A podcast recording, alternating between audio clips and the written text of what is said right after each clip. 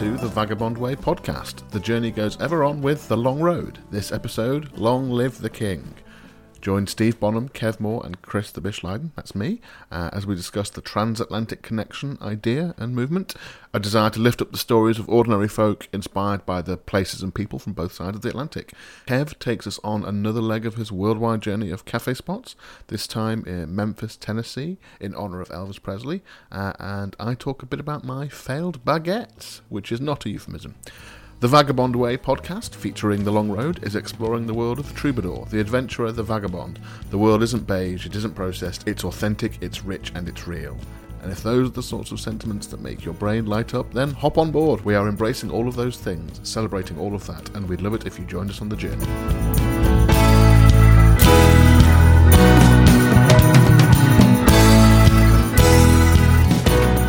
Greetings, I am Chris the Bish and It's great to have you with us for another week. Uh, there's loads of actual proper content to get on with this week, so I'm going to try and keep my intro nice and short. Uh, today you'll hear from Kev Moore taking us to Memphis in honour of Elvis Presley uh, and uh, a rendition of an Elvis song recorded especially for this podcast.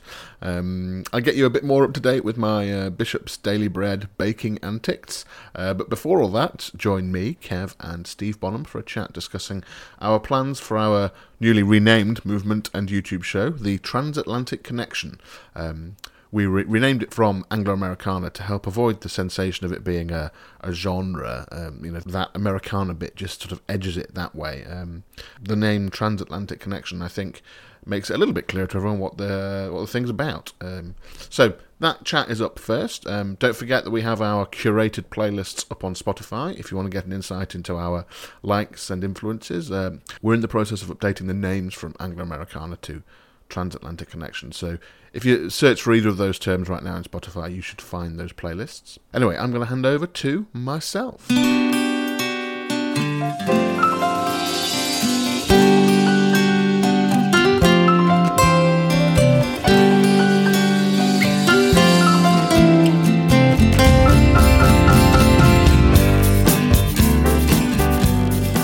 Here we are again, the long road, getting together for another one of our uh, chats from uh, across the across the airwaves. So uh, Kev is at home in Spain. Buenos dias. Steve is at home in, in Derbyshire. Hey up, hey up. I knew that was coming. I knew that was coming. and I'm at home in Manchester. It's funny. I saw a, I saw an interesting tweet yesterday that said if you drive for four hours in America, you know nothing's changed. Drive for two hours in the UK, and you've been through two regional accents, and the name for bread rolls has changed. Absolutely. and, and and I, and I think the the the introduc- the greetings a up mid and is is a up a very is that a very Derby thing? yes. I think so, but I think Knox- people in Knockers would claim otherwise, but it's about as clearly Derbyshire as anything. So, and I think uh, maybe that leads us nicely into uh, so what we're going to talk about today the the the feet in two sides of the Atlantic. The um, you know this movement that we're building, we're trying to get trying to get momentum behind this transatlantic connection idea. The joining together of you know America and you know Britain or this part of the world, this part of Europe. Steve, maybe if you you could tell us from your point of view, what's the what's the idea? I, I think you know it's. I just kept meeting people like like myself and like you guys who just found out the labels that you're supposed to be uh, and the rules you were supposed to be following just didn't apply to the sort of songs uh, that, that, that I was making. And uh, you know, I'm not a folk writer. I'm not a country writer per se. I'm not a rock writer. I'm not. I'm not a thing like that. I think when I so when I first heard Americana itself, I started to think, oh, hang on, I, like what they're doing because they're once they're kind of they're bringing the music back to the raw experience of your life, about the raw experience of other people, and they're, and they're making the music that kind of just comes out of that. It's not a, it's not kind of elevated to a rule book. And for me and personally, I was, you know, someone like Steve Earle made me think about not just the topics I wrote about, but the t- mm. textures and the stuff, and and I love that. And there's an edginess to it, isn't there? Yeah, there's just there's something you know. We keep calling it moonshine. You know, you're just taking a few ingredients, but and you're making something for yourself. And I think Anglo Americana is about making the music for yourself from these raw ingredients, rather than being told what to write. You know, this is a country song; it should have four chords, and one of them's got to be a minor, um, and about something that's may not have ever happened to you. You know, it's it's writing songs about your own experience or the experience of the communities in which you were born, and and I've uh, you know, guys, I've been playing with the idea for four or five years, and what's been really exciting recently is I keep meeting people who that makes sense to. You know that they don't. Mm. You know they've they've kind of been told they're a blues, or they've been told they're folk, or they've been told they're country, and just don't feel wholly at home anywhere. But the things that inspired the blues and the folk and the country, that's the truth. It's the thing you go back, that's the raw material you go back to. Mm-hmm. Don't you find that between the States and the UK, anyway, there's, there's an incredibly long history of a musical conversation? Yeah. You know, we, we've informed their roots music and, and vice versa. And it's really it's only natural that out of that the musical conversation continues and it's a natural outcome that we can tap into. I think that the genuine experience that that style of music infuses into the songs that's that's the hook you know it's it's real. Yeah yeah. That little phrase that steve started using a few a few months ago which really sort of brought it home for me the extraordinary stories of ordinary people and I think that's you know that's the, the thing that we're sort of we're trying to tap in tap into there. Yeah. No, I think it is it is that, and it's absolutely not about taking a template and trying to fit into the template. It's about telling a story. The story comes first, and then using the tools you have, the musical references, the the instruments, the, the your own kind of life experience to, to interpret that story and make it real for other people. And you know, it, as Kev says, it, this is ongoing. It's been going on from the beginning. You know, it's not. It's the Irish, the Scots, English ballads, all that went over to America. That, that then got absorbed into all the other people coming into mm. the country, and that came back. You know, and I was I was born in the time of skiffle, uh, yeah. you know, which is a, a peculiarly yeah. British interpretation of America.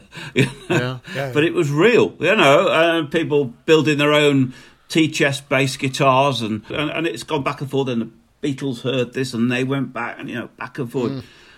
I think this resonates with people. It really does. Me, I'm always the sort of the, the slightly academic one of the three of us musically. Yeah. And I think I think back to the, his, the history of European music and how there were there are sort of chunks of classical music where you can identify um, sort of the country from but from from the sound that it's making. Yeah. yeah. Like, um, but those, it's weird that those the the time periods that those uh, that applies for, might be you could spot a country from a uh, in a span of a hundred years. It's that long a time frame. Yeah. Whereas now we're talking about all these changes we've talked about are in the last hundred years in, mm. in in itself.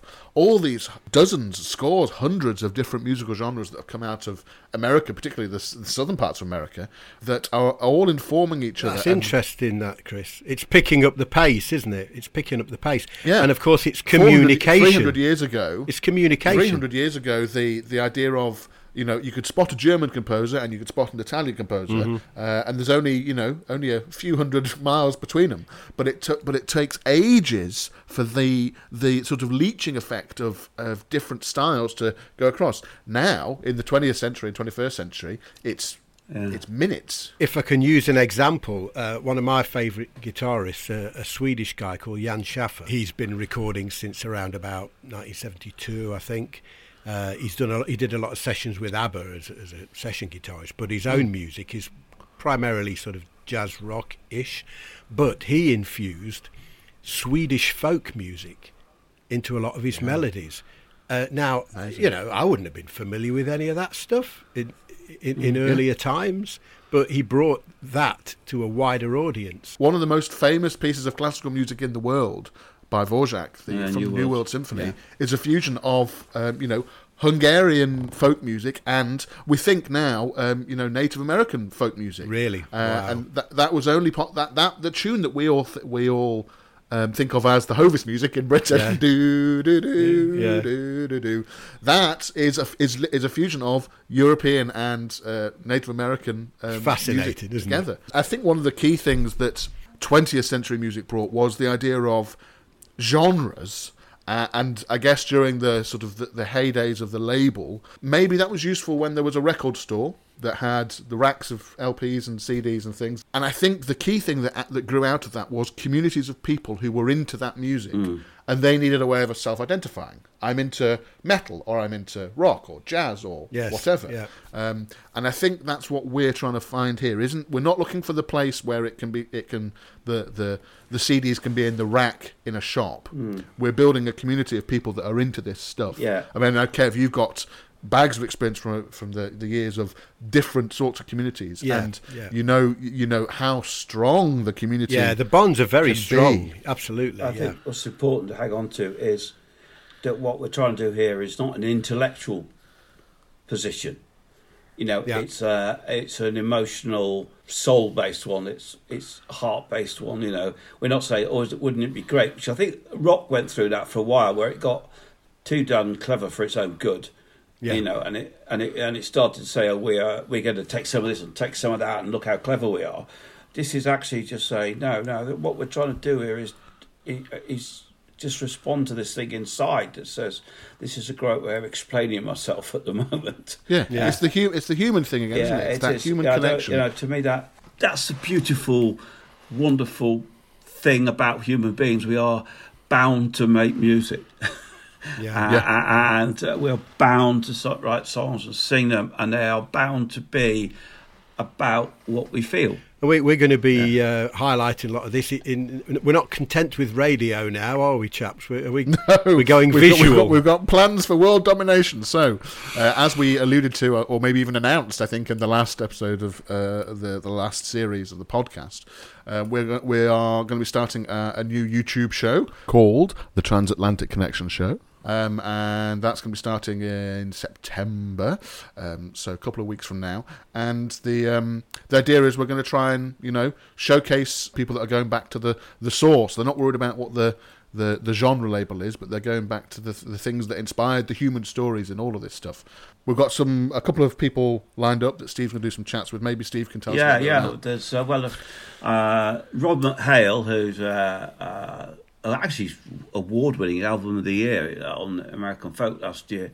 He's a songwriter in North Carolina who who comes over here quite regularly uh, and writes these writes songs about where he comes from, uh, about the you know the tally house up the road. He's almost like a musical historian, isn't he? Oh, he's, he's a fascinating guy. So there's an interview with him, and and then there's going to be an interview with Mal McWatt, um, who is just um, he did an EP uh, called Scale uh, about three weeks ago, which are three songs about Scots going to America and the experiences they have, and uh, he's really tapped into this idea. He, he, he's got it by himself. You know, uh, it was a meeting of minds when I spoke to him, and those three songs, to me, capture as much as anything we're doing what this is about. Yeah, quite a few more lined up, so that's going to be interesting.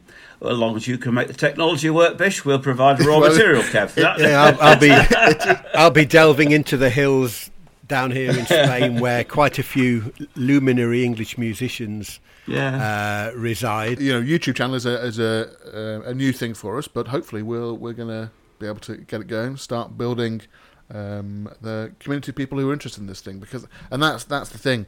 The you can you can be shouting into the void as it sometimes feels like we are. Uh, and not get anywhere, but actually, you, we're finding people are people are people are into this stuff, and they they want artisan quality that we're trying to bring, and loads of people that we're connecting with that are messaging us, that connect with us on Facebook and Twitter, all those places. That quality and that humanity to it, I think, is the the key thing.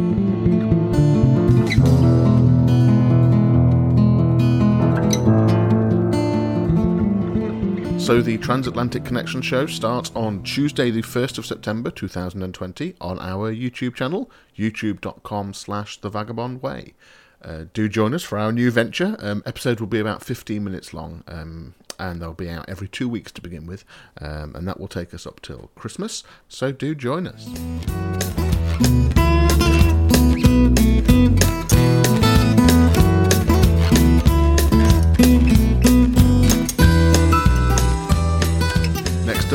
Bonham, the vagabond philosopher, brings us a new song in the mix, so I'm going to hand over straight to him.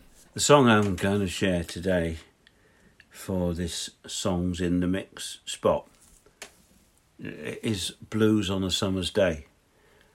Uh, it's quite a unusual one. And, and I, I, have to be honest, I, I, I'm not at all sure that this will work with the band or the band will be interested in it, but but I love it. I really do. Um, there's lots of things going on in this song, even though it's actually really, really simple. Um, the idea came because I've been using these partial capos.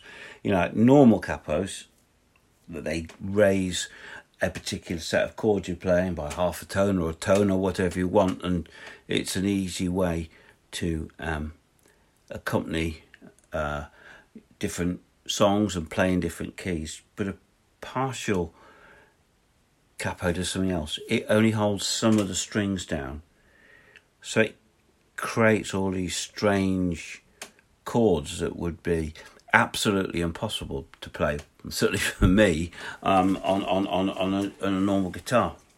And I and, and I found them a source of lots of material um, on these recordings we we've been doing. And I was had this little riff, and I've been messing around with it for ages. And for some reason, the kind of thinking or the songs or words or ideas or spirit that came into my head was this song was going to be in some way about water. So the subject is partly out of that spirit, partly because, too, there's a whole set of songwriters and songs from the sort of late 60s or 60s and 70s of you know from the first sort of wave of singer songwriters uh, in the UK who I've I've always loved. Um, so there's Jackson C. Uh, Franks Blues Run the Game, which is just a wonderful song and a, a, and a moment of triumphant loveliness in a life that was incredibly sad. And I guess another one was was Nick Drake's "The Riverman," which is my go-to song quite often when I just want to transport myself to another place, man. And uh, once I was travelling down, I took I bought an old barge, fifty six tons of very old metal, called Emmeline, and I spent three days on my own, uh, completing a journey from Lichfield to Banbury, where Emmeline now lives.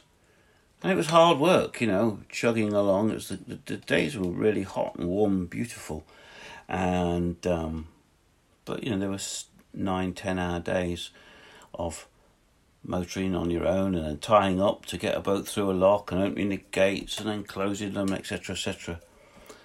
And it may have been the heat and the tiredness, but just one day I saw, as it came towards evening, a girl just standing looking into the water.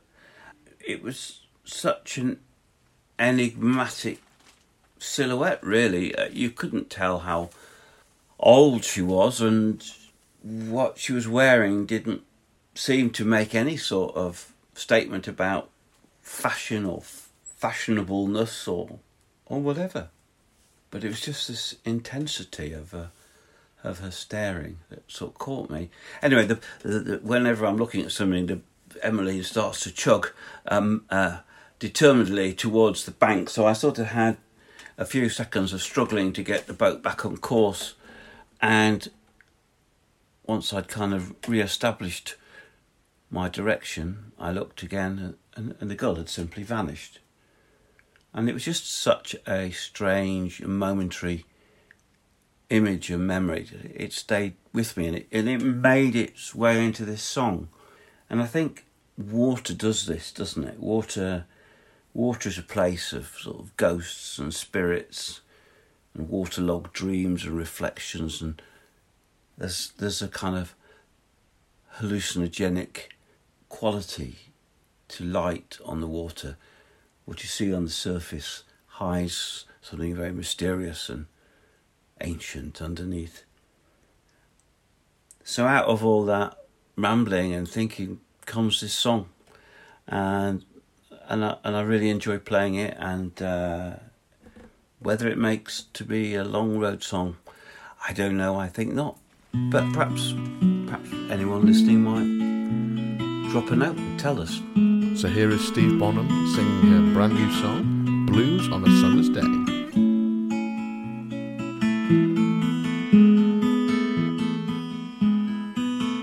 Jenny, she is waiting, the setting of the sun. She's been contemplating how the day was run. Bird flies high and cries some. Cloud drifts by and hides some. Jenny, she is waiting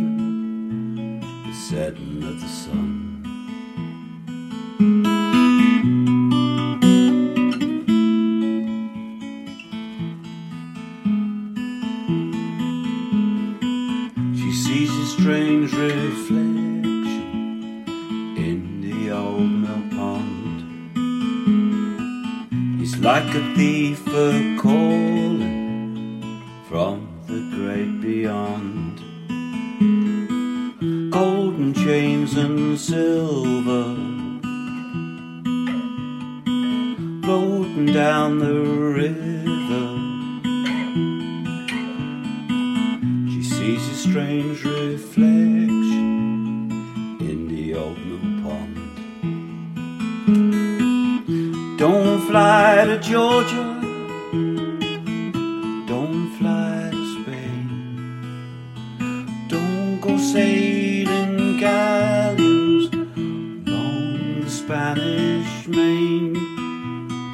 Knight in shining armor,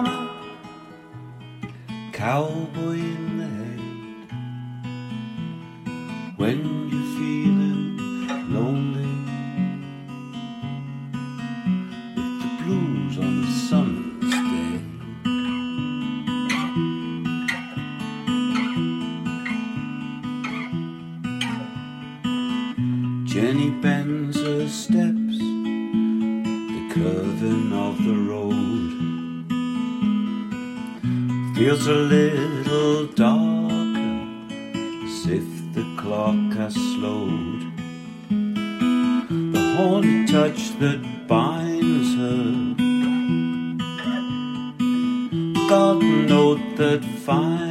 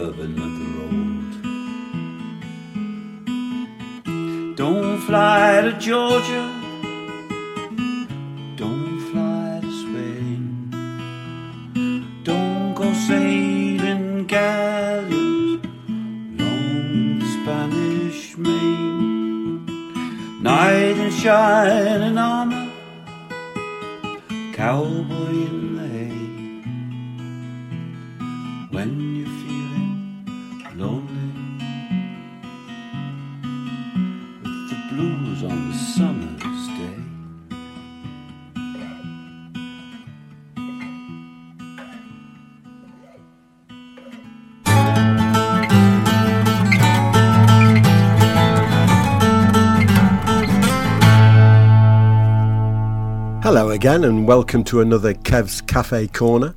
This week we head back to the USA and Memphis.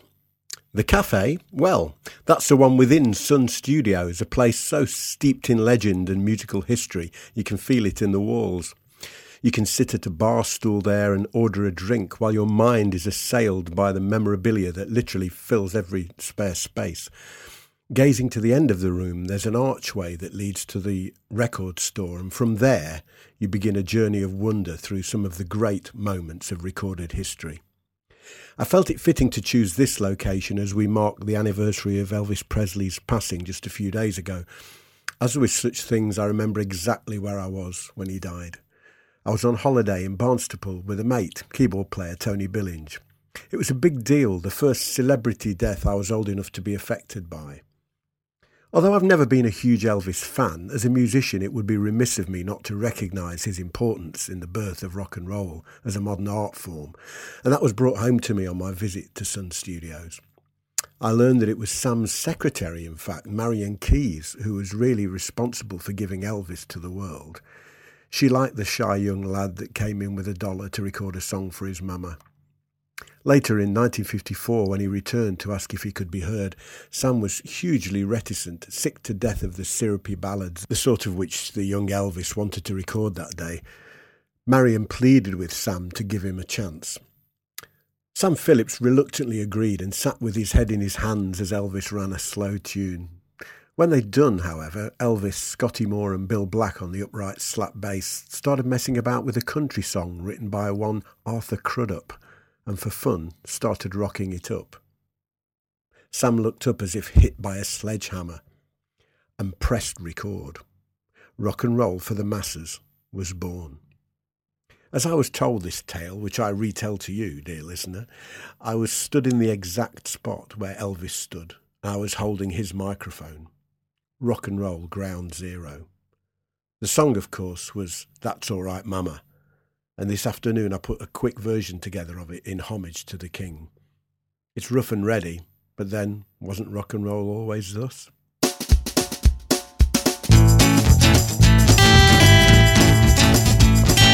That's alright, mama. That's alright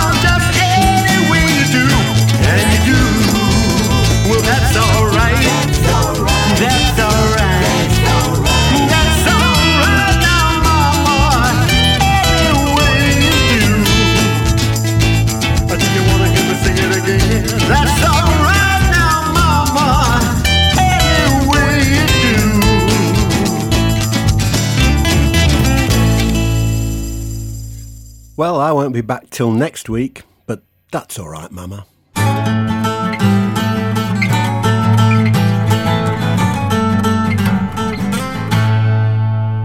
I did a little Google for um, Radio Luxembourg, Elvis Presley, uh, and found a recording of the, the broadcast the night that Elvis died. Um, Radio Luxembourg were the first to announce the news in Europe, apparently, uh, and Tony Prince, the, the presenter, um, ended up devoting his whole show, sort of five hours, to, to Elvis. Um, it was quite remarkable, really, a little sort of slice of history. The, the recording I found was only the first hour of the show, but it's amazing. We've still, still got a record of it. Um, uh, these days, such an event would be quite different, I suppose. Um, I guess we got that a little bit with Michael Jackson. You know, what was that? Ten years ago now, I guess. But things like Twitter and Facebook weren't quite the the beasts that they are today. Um, I suppose we had David Bowie a few years ago. That was what 2016, I guess. But even then, I don't think Twitter and Facebook had the same sort of pull that they have now. I don't know. Anyway, it was interesting to look back at that real life event, um, and that actually inspires one of the um, one of the songs that we've got coming up from the long road later in the year, uh, which is called Midnight Radio. Um, so look out for that when it comes. Uh, if you want to check out the Radio Luxembourg recording, just Google Radio Luxembourg Elvis Presley and you will find it.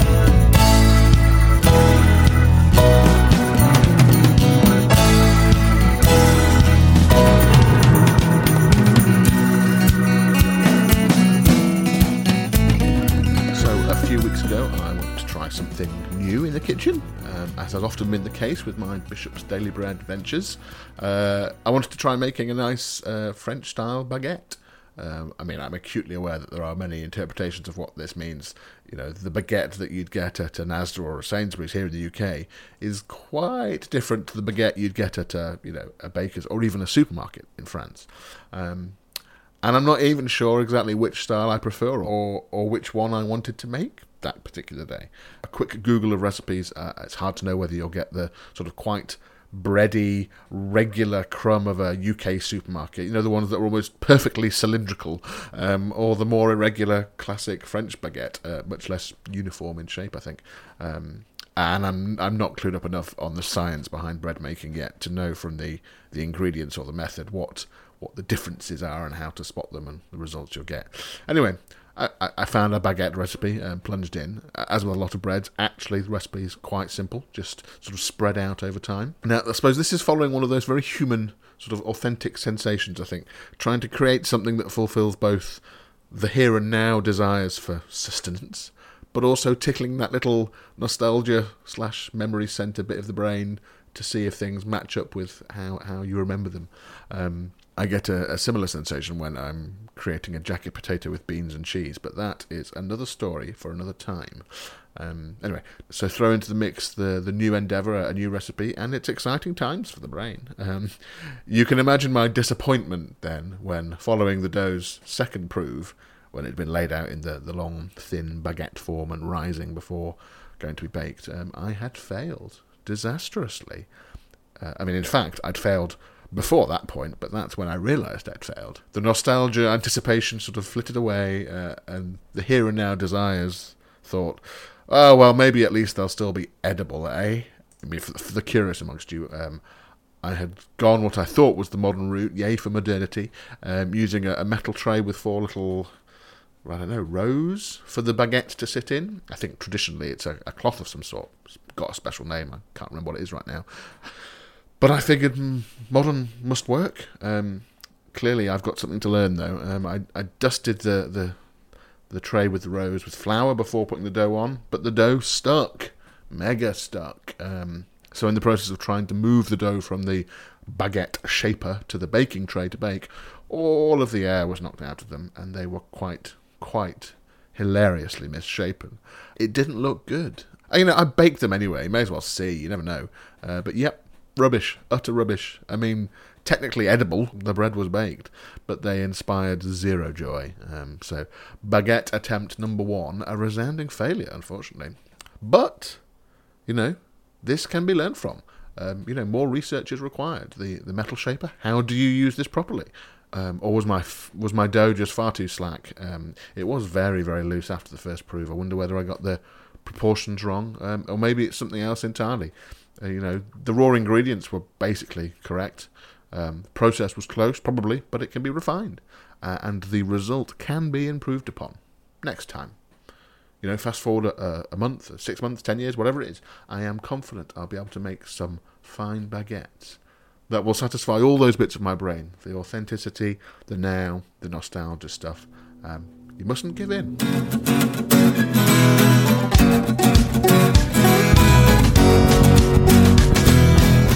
That's it. That's the end of this episode. Thanks for listening wherever in the world you are. Remember to subscribe to this podcast. We're on Apple Podcasts, SoundCloud, Spotify. The next episode will be out next Friday. Uh, don't forget to join us on YouTube for the Transatlantic Connection show and become part of the Transatlantic Connection movement. Head to youtube.com slash the vagabond way. Don't forget, we are also on Facebook, The Vagabond Way, or Steve Bonham on the Long Road on Facebook. All of our music is on Spotify and Apple Music, so go and have a listen, give us a follow. If you like what you hear, share it with your pals uh, who might like it as well. We are on Patreon at patreon.com slash The Vagabond Way. Big thank you to our Patreons and a special shout out to Orla Flynn, James Lydon, Yvette Lydon, and Trish Taylor. Thank you. So, Patreon is a great platform that makes it super easy for anyone out there, you, to support content that you love on a monthly basis. It gives you direct access to the people creating the stuff you love, us, hopefully, uh, and you get to play an integral part in shaping the direction of things that we make. So, become a vagabonder. That's our name for our supporters on Patreon. To help us create music, live performances, books, and short stories, this weekly podcast, our YouTube show, and some new things we're cooking up. As a vagabonder, you can get the recordings and books we make for free, receive exclusive Patreon only merchandise in the post, get regular behind the scenes updates from us, unlock access to exclusive live stream performances and Q&As and lots more. You can help us create something different, something that entertains and something that inspires others. So, join us on the journey and release the vagabond within. patreon.com slash the vagabond way. Thank you once again, brave adventurers, vagabonds, and explorers, for joining us on The Vagabond Way. Remember, the world isn't beige, it's authentic, it's rich, and it's real. Embrace every last bit of it. Until next time, the journey goes ever on with The Long Road. Bye for now.